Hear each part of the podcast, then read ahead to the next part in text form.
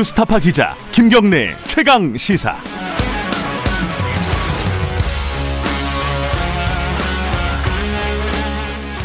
네, 김경래 최강 시사 2부 시작하겠습니다. 어, 윤석열 총장 징계 결정이 되고 추미애 장관 어, 사의 표명을 하고 물론 뭐 여기서 일단락이 되지는 않은 것 같습니다. 소송이 진행될 것 같은데 어찌됐든 이제 어, 국면은 어, 하나 매듭은 하나 지어진 거예요. 앞으로도 뭐 남은 게 있지만은 그 중에 이제 앞으로 진행돼야 될 것이 공수처입니다. 그래서 오늘 공수처장 추천 후보 추천위원회가 다시 열리게 됩니다. 근데 여기서도 조금 뭐 문제들이 있어요. 야당 추천위원이 지금 사퇴하고 사퇴한 상황이라서 뭐 여러 가지 앞으로 전망들 좀 여쭤보겠습니다. 오늘 국회 법사위 더불어민주당 김남국 의원과 함께 이야기 나눠보겠습니다. 의원님 안녕하세요. 네, 안녕하세요. 안산 단원을 김남국입니다. 예. 어, 일단 뭐 공수처 얘기는 자연스럽게 이어질 거니까 윤석열 네. 총장 얘기부터 해보죠. 뭐 징계와 관련된 결정문이 공개가 됐어요. 그죠? 네, 자료 요청을 해서 저희 의원실도 이제 내용을 좀 받아가지고 음. 살펴봤는데요. 네. 두 가지 측면에서 좀 평가를 할 수 있을 것 같습니다. 예. 이제 첫 번째는 징계 사유가 얼마나 구체적이고 상당한 이유가 있는지 예. 하나이고요. 그다음에 이제 두 번째는 그 징계 사유를 근거로 해서 정직 2개월이라고 하는 징계 결정을 했는데 네. 이 양정이 적정한지 문제 음. 이두 가지로 평가할 수 있을 것으로 보이는데요. 예. 징계 사유와 관련되어서는 굉장히 구체적 내용이 많이 나왔던 것 같습니다. 음. 판사 불법 사찰과 관련되어서는 이 수사 정보를 수집하는 것이 법령상 근거를 두고 있어 야 되는데 예. 판사에 대해서 여러 가지 사적인 정보를 모으는 것 자체가 예. 불법이다. 음. 법적 근거가 없다라고 판단을 했고요. 예. 그 다음에 목적도 굉장히 위험하다라고 본 것 같습니다. 음. 아, 결국에는 이런 세평 정보를 모은, 모은, 모은 이유가 이 검찰 특수부가 잘한다라고 하는 언론 플레이. 그러니까 음. 언론의 압력이나 이런 것들을 통해 가지고 재판 외적인 어떤 부당한 아. 영향력을 행사하려고 한 것 아니냐라는 음. 목적의 부당성을 좀 지적을 했던 것으로 보이고요. 예. 그 다음에 이제 감찰 방해와 수사 방해가 있었잖아요. 예. 근데 이제 여기에 대해서 구체적 판단을 한 통신 기록까지 나왔습니다. 음. 그러니까 윤석열 총장의 최측근이라고 할 수 있는 한동훈 검사장에 대해서 예. 감찰과 수사가 진행되는데 만약 그 자기 측근에 대해서 그런 것들이 진행되면 연락을 안 하고 오히려 그 사람의 어떤 거리두기를 해야 되는데 예. 어, 두 달 동안에 2,700여 회의 통신을 했고 예. 어, MBC의 어떤 보도가 나온 다음에는 무려 8일 동안 110회의 연락을 주고 받았다. 그러면서 대검 감찰부가 할 수 있었던 예. 하려고 했던 압수수색이라든가 감찰이라든가 이런 것들을 막아버렸다라고 음. 평가를 한 것 같습니다. 잠깐만 하나씩 조금 더뭐 여쭤볼게요. 양형 얘기는 조금 이따 하고요. 어, 그 판사 정보 수집한 거는 이게 그 얘기에 있잖아요. 그 사법농단 사건 수사하는 과정에서 나온 정보를 이용했다. 거기에 확인이 된 거예요? 어, 그 이제 강하게 아마 추정을 하고 있는 것으로 추정 보이는데요. 정도. 왜냐하면 오. 이제 어. 내용을 보게 되면 어, 해당 구체적 사실을 다른 어디에서도 확인할 수가 없는 정보인데 아. 똑같은 정보가 그대로 가 있기 때문에 예. 어, 이 무리하게 법관 리스트라고 하는 그 블랙리스트의 증거를 거기에 좀 제공해 가지고 사용하게 한 것 아닌가 음. 이렇게 지금 보고 있는 것 같습니다. 그 부분은 추후라도 좀 확인해야 될 것 같은데 이거는 뭐 단순히 세평이 아니라 어, 수사 다른 수사의 정보를 이용을 했다고 한다면은 이제 그 부분은 나중에 추후적으로도 명확하게 좀 확인이 돼야 될 부분인 것 같고 두 번째 아까 통신 기록 얘기하셨는데 8일 동안에 110회 그러면은 하루에 열 어, 서너 차례 이 정도 통화를 한 거잖아요. 어, 이게 좀 상식적으로는 잘 이해가 안 돼. 이게 서로 부서 뭐 물론 이제 총장이고 부하 아니죠. 이때는 발령이 나 있었기 때문에 다른 곳으로 배치되어 있었던 걸 생각하면 이례적으로 더 통화량이 늘어난 거고요. 그 다음에 두 달 동안 2월부터 4월까지 한 두 달, 두 달 반 동안 2,700여 회의 통신을 했다라고 하는 것. 이게 뭐 문자나 카톡을 포함한 거겠죠. 예, 포함을 했다라고 음. 하더라도 한 사람하고 이렇게까지 아니 근데 소명을 했을 거 아니에요. 이렇게 통화나 통신 기록이 많은 왜 뭔 얘기를 했는 건지. 그러니까 무슨 이야기든 적절하지가 않다라는 거죠. 음. 어, 그러니까 검찰총장인데 예. 수사 대상자와 감찰 대상이 되는 직원과 이렇게 긴밀하게 연락을 주고받는 것은 음. 감찰 정보라든가 수사 정보 이런 것들이 유출될 수도 있고 네. 형식적 외형 적으로도 오, 그런 통신을 하고 연락을 주고받는 것 자체가 네. 부적절하다라고 본 겁니다. 그 내용을 이게 뭐 소명을 할 수는 하지는 않은 모양이네요. 내용 소명이 중요한 거, 뭐 내용 소명은 뭐 이게 예, 했던 것으로 예. 예, 소, 소명은 했던 것으로 보이고요. 사적인 통화였다. 그거는 잘 모르겠습니다. 아, 그러나 이제 나오진 않았고 예, 지금 여기에 대해서는 그런 부분까지 평가는 하지 않고 음. 있지만 어쨌든 그러한 것 연락 자체가 불법하다. 음. 어, 좀 그렇게 본 것 같습니다. 야, 친하긴 친한 모양이네요. 한동훈 검사. 아, 저도 이렇게까지 통화를 한 사람이 있나 한번 생각을 해봤는데 없는 것 같은데.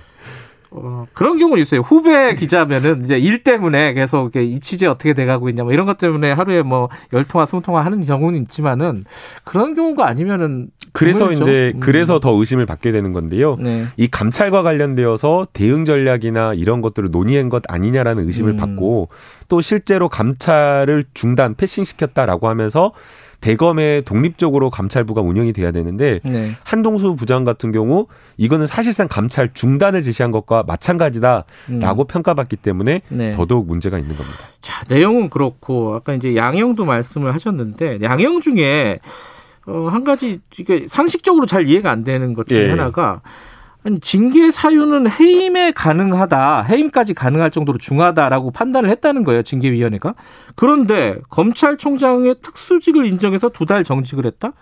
아니, 겸, 검찰총장은 뭐가 특수하다는 거예요? 이제 양정이라고 징계의 양정이라고 예. 하는 것은 종합적으로 고려할 수밖에 없는데요. 예. 어, 과거에 상훈이 있다. 예. 그러니까 예. 잘한 일이 있다라고 한다면 그런 것들도 좀 평가가 되는 거고요. 음. 그다음에 이 지금 검찰총장이라고 하는 특수성을 좀 지적을 했는데 임기제가 가지고 있는 어, 의미 그러니까 네. 정치적 중립과 독립을 지켜주기 위해서 음. 임기제를 보장한 것을 어, 법 제도적인 측면에서 존중할 필요가 있다라고 본 것이고요. 네. 또 다른 그냥 일반 검사다라고 하면 징계 사유를 제가 쭉 살펴보니까 어, 품위유지 위반으로도 면직된 경우도 있고요. 음. 주 조금 했다, 음주 조금이 아니지. 음주 심각한 거죠. 음주 운전, 음주 운전 아, 한번 네. 한 걸로도 해임된 경우도 있었습니다. 그래서 음. 어, 일반 검사의 경우에는 해임 이런 정도 사안이다라고 하면 해임도 충분하지만 음. 그러나 검찰총장이라고 하는 직위 가지는 그 예. 막중한 책임감과 무게감 그런 것들을 생각했을 때 남은 자녀 임기를 보장해주는 쪽으로 어, 양정 결정을 한 것 같습니다. 근데 어쨌든 이 결정이 나고 대통령이 재가를 했고요. 어, 그대로 재가를 한 거잖아요. 그죠? 근데 이제 추 장관이, 추미애 장관이 사의 표명을 했어요. 근데 이거 뭐, 이제 사의 표명한 이후에 어제도 뭐, 이거, 이게 무슨 의미다 해석들이 막 여러 가지가 있었는데 좀 나뉩니다. 이건 뭐, 이 진영에 따라서도 나뉘기도 하고 사람에 따라서 나뉘기도 하는데 김남국 의원은 어떻게 보세요? 이게 추미애 장관이 이렇게 하루 만에 사의를 표명한 거는 어떻게 보세요? 어, 이게 좀 비교가 되는 것 같습니다. 지금 음. 추미애 장관 같은 경우는 어쨌든 어, 모든 여러 가지 부분에 대해서 법무부 장관으로서 책임지는 모습 같은 그런 모습이 보이는 거고요. 예. 윤석열 총장 같은 경우에는 징계 여러 가지 혐의에 대해서 징계 결정이 나왔는데도 불구하고 네. 책임지지 않고 끝까지 버티고 싸우는 그런 모습을 보이기 때문에 두 고위공직자의 모습이 굉장히 좀 대비돼서 좀 보이는 것 같다라는 네. 생각이 들고요. 예. 뭐 형이 이 징계 양정이 해임이냐 면직이냐 정직 이월이냐 이게 저는 중요하진 않다라고 보입니다. 음. 어, 이 징계 정, 정직 결정이 2월이 나왔다고 하더라도 고위공직자로서 검찰총장으로서 굉장히 겸허하게 검찰을 다시 돌아보는 그러한 어떤 자세로 받아들여야 되는데 무조건 나는 잘못 없다라고 하면서 싸우는 듯한 이런 모습 자체가 어, 고위공직자의 도리는 좀 아니라고 보이고요. 이게 또 무엇보다 어, 최근에 논란된 것만 하더라도 문제가 된 게 많지 않습니까? 수사를 잘했다라고 하는데 지금 검찰 술접대 의혹 아 그런 거 그런 일 없다라고 하면서 그런 일 있으면 국회 나와서 사과한다라고 했거든요. 음. 사과 사실로 다 드러났지 않습니까? 예. 사실 아니라고 했는데 근데 이 부분에 대해서 수사도 제대로 되지도 않았었고 그래서 음. 정, 이 추미애 장관이 수사 배제를 하고 수사 지휘를 하자 이 사실 이 검찰의 치부가 드러난 거거든요. 또 그 다음에 검찰 특수부 출신의 윤곽금 정치인이죠. 예. 정치인이자 변호, 변호사인데 2억 원을 받고 로비를 했다라는 의혹이 있었는데 예. 이 부분에 대해서 왜 수사를 잘 안 했냐라는 거예요. 음. 무려 5개월, 6개월 동안 수사를 했다고 하는데 수사 결과 하나도 안 나왔지 않습니까? 근데 수사 추미애 장관이 수사 지휘를 하자 실제 구속까지 이르는 그 결과가 나왔기 때문에 이런 것만 보더라도 검찰총장으로서 조금 더 국민에게 겸손한 모습을 보여야 되는데 그렇지 않, 않아서 좀 안타깝다 생각이 듭니다. 그러면 자진 사퇴를 하라는 말씀이신 건가요? 뭐 자진 사퇴 이런 것들 뭐 명확하게 뭐 음. 말하기는 좀 어렵겠지만 어, 고위공직자로서 국민 앞에 도리는 전 있다라고 보입니다. 그러니까 도리가 도리가 뭐예요? 도리가 뭐 어떻게 해야 된다는 겁니까? 그 도리는 예. 어 뭐 본인이 잘 알지 않을까 싶습니다. 예. 근데 어쨌든 소송을 어제 신청을 했습니다. 그 집행정지 신청도 하고 징계 취소 소송도 했어요. 했는데 일단 뭐 징계 취소 소송은 오래 걸 오래 걸릴 거예요. 그죠? 예. 꽤 오래 걸릴 건데 당장 이제 중요한 건 집행 정지입니다. 이게 이건 금방 나와야 되잖아요. 어차피 이번 다음 주쯤은 나오겠죠 아마. 이거 어떻게 될 것 같아요? 왜냐면은 지금 주장하고 있는 게 검찰총장 두 달 비워놓으면은 지금 뭐 여러 가지 수사가 있잖아요. 당연히 검찰에 이거 좀 차질이 있다. 이거 복구할 수 없는 피해다. 이 주장에 대해서 어떻게 생각하세요? 이제 회복할 수 없는 손해냐 예. 아니냐 이게 이제 가장 쟁점이 예. 될 것으로 보이는데요. 어, 이 부분에 대해서는 어, 이게 과거 지난번의 결정, 해임 결정과는 좀, 아니, 뭐야, 직무 배제 결정과는 네. 좀 다르다고 봐야 될 것 같습니다. 왜냐하면 이것은 징계위원회에서 거의 재판 절차와 마찬가지에 해당될 정도로 네. 증인 신청도 하고, 그 다음에 열람 복사도 허용해주고, 신문기일도 여러 차례 지정을 해가지고, 징계를 한 사안이고 네. 또, 또 검찰총장이 두 달 동안 뭐 직접 본인이 수사를 하는 거면 모르겠지만 수사지휘는 누군가에 의해서 충분하게 대체될 수 있는 그런 사안이기 때문에 과연 이거를 회복할 수 없는 손해로 평가할 수 있을 것이냐 음. 그렇지 않다라고 좀 보이고요. 네. 그 다음에 이제 뭐 회복할 수 없는 손해에 대한 쟁점뿐만 아니라 절차적 적법성 여부가 또 중요한 예, 그게 어, 쟁점으로 될 것으로 예. 보이는데 이 부분에 대해서는 징계위원회가 특히 특별히 신경을 써서 거의 징계를 재판 형사 재판처럼 진행을 했기 때문에 아마 절차적 적법성이나 위법성 문제도 음. 어, 크게 논란은 없을 걸로 보입니다. 수사 차질 얘기 중에 이제 계속 나오는 얘기가 뭐 원전 수사, 라임 옵티머스 수사 뭐 이런 것들이 이제 예민한 수사들이잖아요. 이게 이제 일선 검사들이 뭐 알아서 하긴 하겠지만은 이 총장이라는 어떤 일종의 이제 검찰의 수장이고 검사들 일선 검사들 입장에서 보면 바람막이 같은 역할을 하는 거잖아요. 총장이 외부에서 오는 어떤 여러 가지 압력들 뭐 이런 것들을 막아주는 역할을 했는데 그게 없어지면은 이 이제 이게 상당 부분 또 이제 여권에게 불리한 수사인데 이게 제대로 되겠냐 이 걱정 어떻게 보세요? 같이 묶어서 볼 것은 아닌 것 같습니다. 그래요? 원전 수사는 오히려 정치 편향된 수사라고 평가를 하는 게 맞을 것 같아요. 음. 야당이 전격적으로 국민의힘이 새벽에 그냥 뭐 밤에 대전했다가 딱 집어가지고 고발장을 제출을 하고 네. 고발장 제출하자마자 수사를 시작해가지고 막 압수수색 들어가듯이 이렇게 했기 때문에 네. 이것은 굉장히 정치적으로 편향된 수사의 수사로 봐야 될 것 같고요. 네. 라임 옵티머스 사건 같은 경우에는 오히려 윤석열 총장이 수사 배제가 되고 나서 제대로 수사가 되고 있습니다. 음. 그 옵티머스 사건 같은 경우에는 제가 저희가 이제 국회에서도 지적을 했지만 2019년도에 이 사건이 서울중앙지검에 고발되었을 때 제대로 수사를 해가지고 처벌을 했으면 기소를 했으면 네. 거의 1조 원에 가까운 손해는 막을 수가 있었습니다. 네. 근데 그 당시에 윤석열 총장이 중앙지검장일 때 이거 수사 제대로 안 하고 그냥 불기소 처분한 겁니다. 네. 그래서 오히려 지금 윤석열 총장이 라임과 오티머스 수사에 있어서는 수사 배제되고 다른 사람에 의해서 아주 제대로 철저하게 수사를 할 때 오히려 이 사건의 진상이 드러날 것으로 보이기 때문에 네. 두 사건의 분류는 좀 다르게 봐야 될 것 같습니다. 공수처 얘기도 잠깐 해볼까요? 오늘 이제 추천위원회 회의가 열리잖아요. 후보 추천위원회 회의가 열리는데 어, 야당 쪽에서 한 명이 지금 사퇴했어요, 그죠? 어, 임정혁 변호사가 추천위원직을 사퇴했는데 그러면 일곱 명인데 원래 여섯 명이 된 거잖아요. 이게 열릴 수 있는 거예요? 어떻게 봐야 돼요? 이제 합의체라는가 협의체의 의사 결정을 하고 그 다음에 예. 의사를 진행하는 데에 의사 정족수를 두는 경우가 있습니다. 음. 이제 국회 같은 경우에는 대개는 이제 5분의 1 이런 예. 식으로 정해 놓고 다른 어떤 어, 회의나 합의체 같은 기구들도 그런 것들을 규정을 정해놓은 것도 있고 정하지 않은 경우도 있는데요. 네. 지금 이제 공수처장 추천위원회는 그런 것을 정하고 있지는 않고 있습니다. 음. 그래서 의사를 진행하는 데는 전혀 문제가 없고요. 네. 의결 정족수와 관련되어서는 이번에 법 개정에 의해서 3분의 2로 이렇게 바뀌어 있기 때문에 네. 충분하게 어, 법적으로 하자 없이 의사결정을 할 수 있을 걸로 저는 보고 있습니다.